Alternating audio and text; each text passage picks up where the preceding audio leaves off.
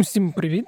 Мене звуть Федір Попадюк, і це подкаст «Кляті питання». Подкаст, ведучого якого не відправлять у відставку, скільки б він не екав.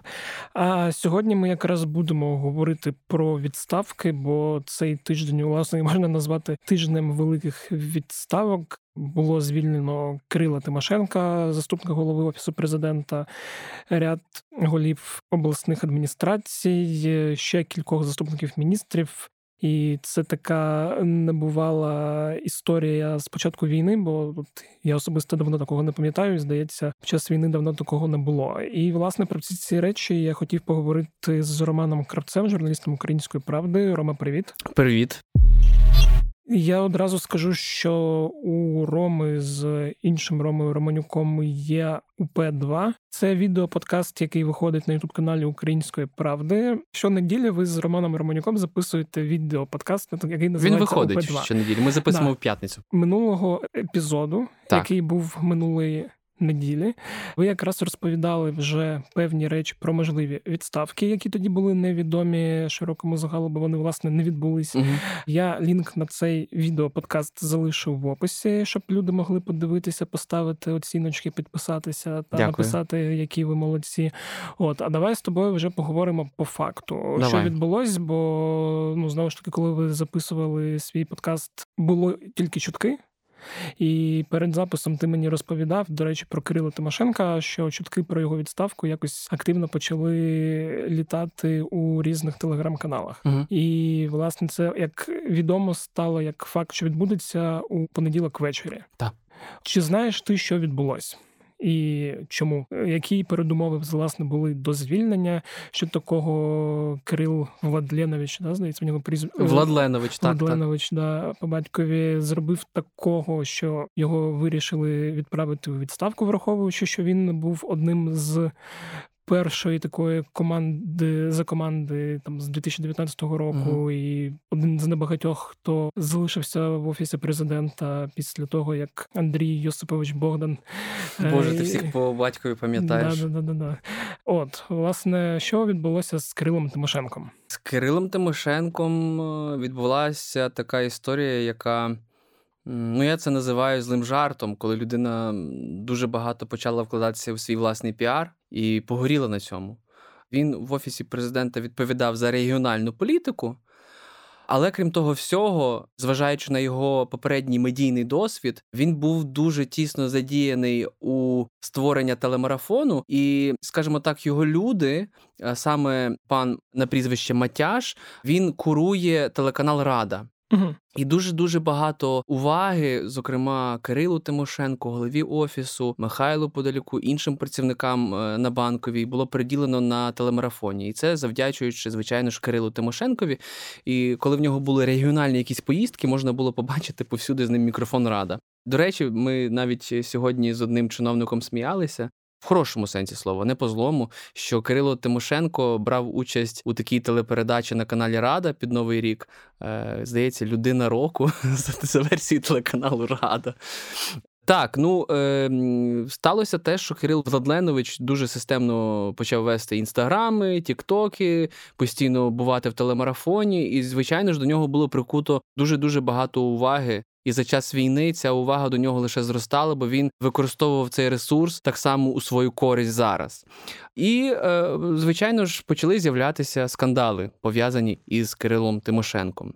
Перший скандал зробили наші колеги з Бігус.Інфо, розслідування саме про «Шевроле Тахо». Це гуманітарна допомога автомобілями з боку наших американських партнерів. Таких автомобілів було 50, це класні джипи, дорогі, дуже люксові. І Кирил Тимошенко на одному з таких джипів їздив в регіональні поїздки, але цей джип не належав йому особисто, він на балансі ДУСі. Державне управління справами, хто не знає. Так, я забув повну назву, але крім того, є інші чиновники, які так само їздять на цих автомобілях заради правди. Але далі вже розслідуваннями займався Михайло Ткач, і він виявив, що пан Тимошенко живе у домі дуже дорогому на 1000 квадратних метрів в одному із дуже престижних районів Києва. З міркувань безпеки ми не вказуємо, де саме жив Тимошенко, і походу живе далі. Він орендує цей будинок у київського забудовника Ніконова. І дуже-дуже помірковані ціни офіційні. Тобто я не впевнений, що на ринку можна знайти такі ціни оренди. Тобто дешевше, ніж однушка на Позняках? Ні, не дешевше. Там пристойна сума, але не за такий великий дім. Я не готовий зараз точну цифру озвучити, але я пам'ятаю, що мене здивувала ця цифра. І, звичайно ж, це Порш. Новий Порш, електричний, гарний, новенький, за кермом якого їздив Кирило Тимошенко. Його впродовж червня, здається, серпня фіксували журналісти. Там отримали дані, що його фіксували за кермом цього автомобіля, хоча в деклараціях немає. Взагалі декларації зараз закриті, ми не можемо перевірити, що є, що нема. Офіційно, звичайно ж, Тимошенко міг собі дозволити цей автомобіль за попередньою декларацією, яку ми мали на руках, але під час війни це не зовсім прийнятно. Це така публічна історія. Непублічна історія, звичайно ж, полягає в тому, як ти правильно сказав, що Кирило Тимошенко зайшов у команду Зеленського ще в часи Богдана. Богдан його запросив у команду як медійника. Вони познайомилися, як я розумію, я точно цього не знаю, але я так співставляю факти, що у 2015 році, правильно, так, 15-й рік, відбувалися суди у Києві над таким паном Корбаном, якого, до речі, нещодавно забрали громадянство. Тоді Корбан дуже шалено воював із командою Петра Порошенка, і Корбана судили за, вже навіть не пам'ятаю, які там справи, і адвокатом Корбана був Андрій Богдан, а піарником Корбана і партії «Укроп», яку на той момент очолював Корбан, був Кирило Тимошенко, його продакшн Good Media супроводжував, власне, партію «Укроп». Отак в 19-му році Кирило зайшов, він займався відеоконтентом у команді Зеленського, і коли Андрій Богдан вийшов з команди, тобто Андрій Єрмак його переміг, то Кирило, за рахунок того, що в нього дуже хороші стосунки були, прямі контакти із Зеленським, він залишився. Його зразу підтісняли, відтісняли від впливу. На той момент він так само відповідав за інформаційну політику в офісі. Але Андрій Єрмак дуже швидко затягнув у команду Михайла Подаліка.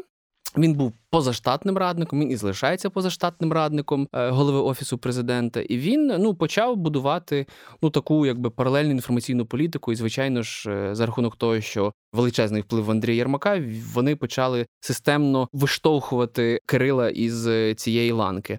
І так сталося тоді, що місцеві вибори відбувалися, місцеві вибори «Слуга народу» дуже-дуже погано провела. І полетіла голова Сергія Трофімова, який тоді займався регіоналкою. І я так розумію, що Єрмак, з одного боку, дуже хотів, щоб Трофімов вийшов із команди, а з іншого боку, Кирил був в цьому зацікавлений, щоб зайняти його позицію. Так він зайшов на регіони. Так, от така історія. І весь цей час я відчував таку, напругу між Єрмаком і Кирилом, тому що Кирило не був до кінця його. Кирило дуже амбітний. За першої обставини, якби тільки щось сталося і Єрмака, він би із задоволенням обійняв посаду голови Офісу. Колись навіть говорили наші там співрозмовники в різних фракціях, що Кирило свого часу навіть готувався, що він буде головою Офісу. Але не склалося. Не склали, звичайно ж. Тому тут була велика-велика, конкуренція за вуха. Навіть коли ми їздили з Ельдаром і з нашим Євгеном Руденком у Хмельницьку область у 2020 році з Зеленським, у нас був такий репортаж «Два дні з президентом», я помітив, що Кирило і Єрмак, які не мали на той момент нічого до регіональної політики, вони весь час супроводжували Зеленського, не відходили від нього і боялися, що хтось залишиться один на один з ним, щоб щось там донести йому. Така боротьба за вуха була. І коли ти знаєш, от поза процесом, мені пощастило бути журналістом, спостерігачем з боку. Це виглядає дуже дивно.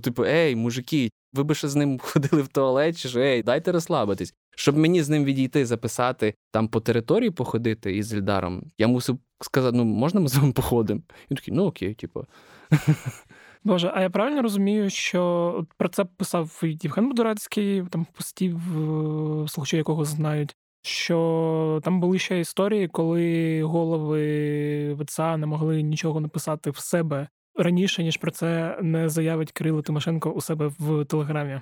Кирило дуже паразитував на своєму впливі на регіони. І, звичайно ж, він дуже багато якоїсь інформації давав раніше, ніж голови ОДА, голови ВЦА, це зараз називається, так. І навіть його телеграм-канал за рахунок цього розкачаний. Часом він не має ніякого відношення до якоїсь роботи, але він, собі це присвоював. Я не готовий коментувати пост Будурацького, я не заглиблювався так детально як Кирило працював із головами ОДА. Угу. Але, можливо, таке й було. Я не можу це сказати. Але те, що він дуже вип'ячував свою діяльність, і дуже був показовий ефір на телемарафоні. Якраз у блоці ICTV журналістка запитувала про регіони. З Запорізького національного університету. Так, дуже, вона в мене в друзях в Фейсбуці почала мене коментувати, дуже приємна дівчина. В них, якщо я не помиляюсь, ще є якийсь інший свій ютуб-проект, я ще не спостерігаю. Коротше, це не про Яну зараз мова. Так, вона дуже гарно його загнала в кут, що, мовляв, нащо ви їздите в регіони, наш офіс стратить на це свій ресурс. Тобто місцева влада не справляється, і Кирило тоді не було що відповісти. Так, він дуже багато намагався уваги приділяти своїй діяльності. Але Кирила при всіх його мінусах характеризують як людину дуже виконавчою. Тобто він не затягує, знаєш, оцей момент вирішення проблеми. Навіть коли він не знає, як її вирішити, він дуже швидко береться за справу. Ну, не допомогло. Не допомогло, тому що він сам підставлявся. До речі, хочу сказати таку історію. Насправді, всі думали, ще минулого тижня дуже багато було інформації про те, що з Офісу президента може піти не Кирило Тимошенко, а Олег Татаров, який відповідає в Офісі президента за правоохоронну систему. Да, якого дуже любить громадянське суспільство. Так, так, тому що в нього шлейф ще з Майдану, і справи в НАБУ, і Микитась, і ми ці всі речі пам'ятаємо. Але розумієш, чому великий нюанс?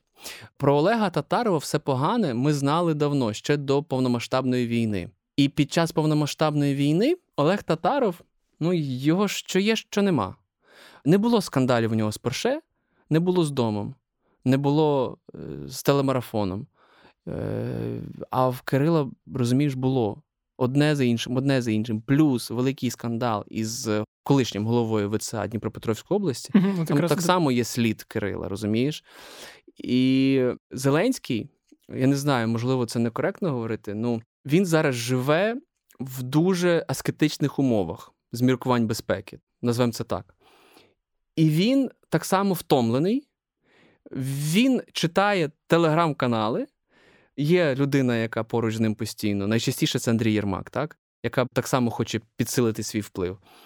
Вони і повідомляють, і він бачить, і він, знаєш, на фоні оцієї втоми він більше роздратований.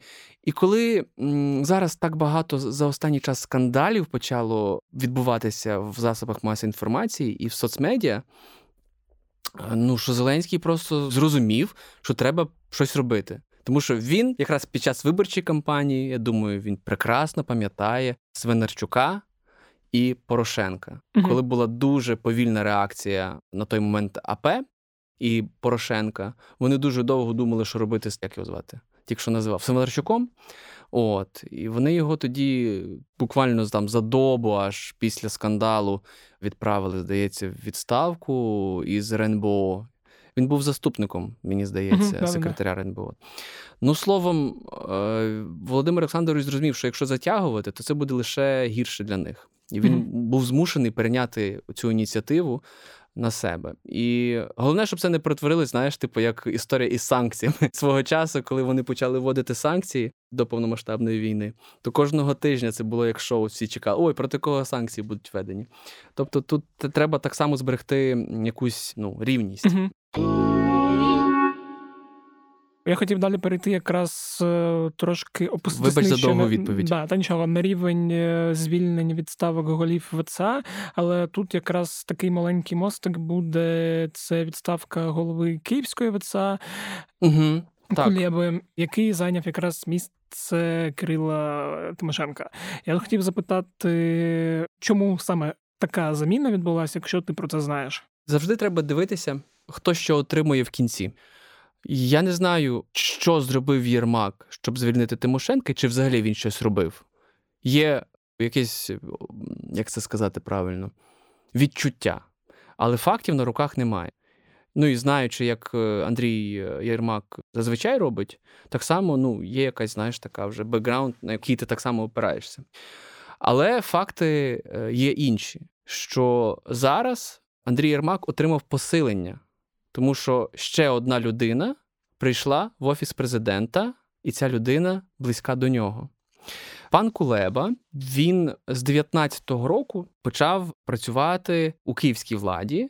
Зараз тобі точно скажу, в листопаді 19-го року Кулєбу призначили директором департаменту міського благоустрою. Ну, тобто Кличко це робить, так?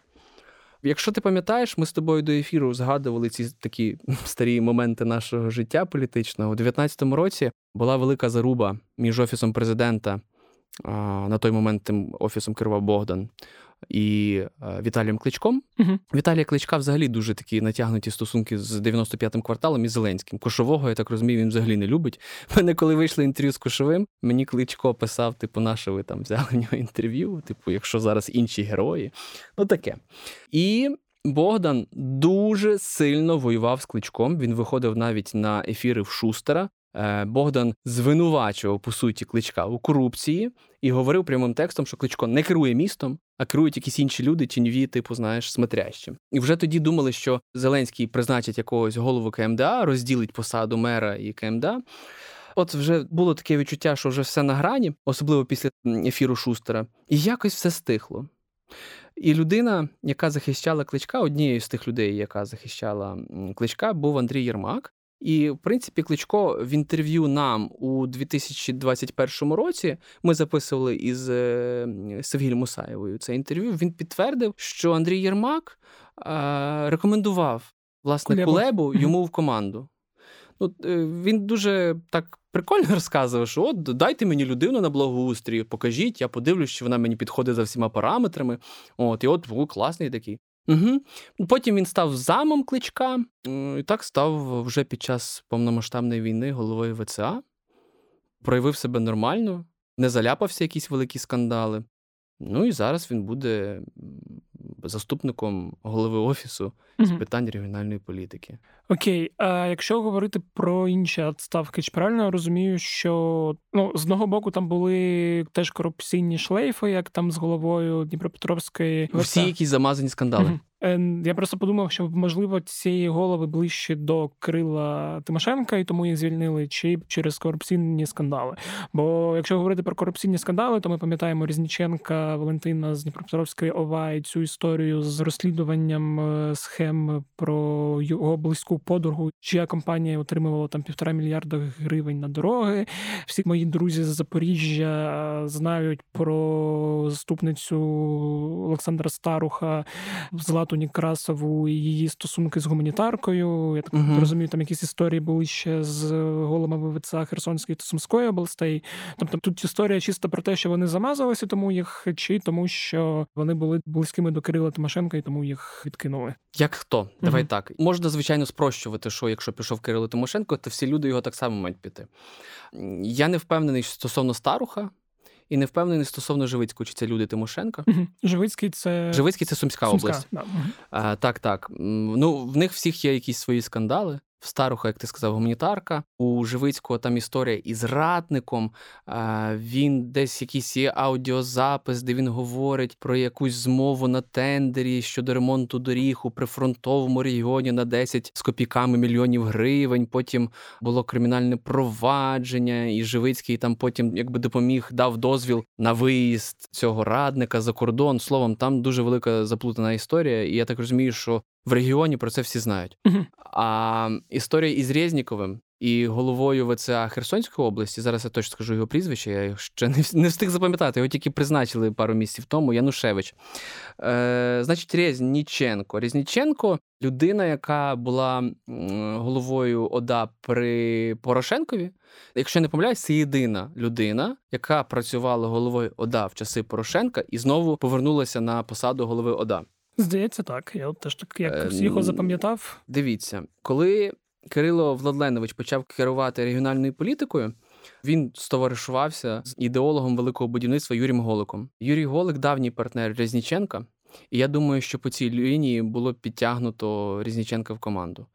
І так само я чув, що Янушевич, на жаль, у мене дуже мало джерел стосовно цього. Я не можу сказати, що це 100% інформація, але схоже на це, що Янушевич якось був так само знайомий із Резніченком, і він його підтягнув в команду. Але треба перевіряти. Треба перевірити це. І що про Резніченка ще можу сказати, що навіть без Кирила Тимошенка, в нього якісь, виявилися хороші стосунки з Єрмаком, але очевидно, що скандал із Резніченком був більший. Ми цей скандал описували в «Українській правді», що фітнес-тренерка, яка їздить на автомобілі і отримує зарплату із, не знаю, як це правильно сказати, із фірм, пов'язаних із Резніченком, отак.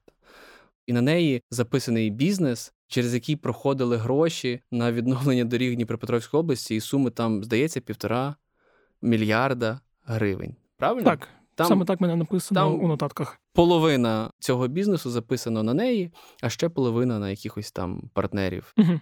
Окей, я думаю, всі ті, мешканці цих міст, областей, кого вже ті чи інші голови у вас сиділи десь от на рівні печінок, через різні такі корупційні скандали вони задоволені. Бо, знову ж таки, якщо повертатися до Старуха і Злати Некрасової, то там просто всі мої запорізькі вже от не можуть від того. Я думаю, що будуть ще регіональні чистки.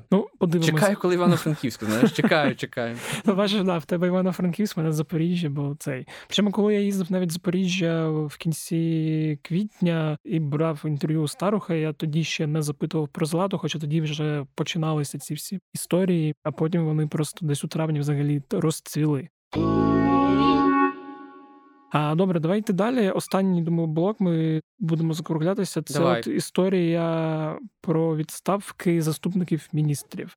Я так розумію, це теж виникло через певні скандали, які з'явилися. Да. Останнє найяскравіше – це історія з заступником Резнікова з Міноборони Хмельницьким і цією закупівлею їжі для... Звичний контракт. Да, там, де яйця по 17 за штуку. І там були ще історії з іншими заступниками інших міністерств. Там Лозинський у міністерство... Я забув, як це... Тепер немає цього міністерства. Його скоротили під Мінінфраструктури, було Мінрегіону. Угу. Там такий заступник був Лозинський. Василь Лозинський, так. Історія з генераторами. Так, він же під домашнім арештом, якщо я не помиляюсь. Да.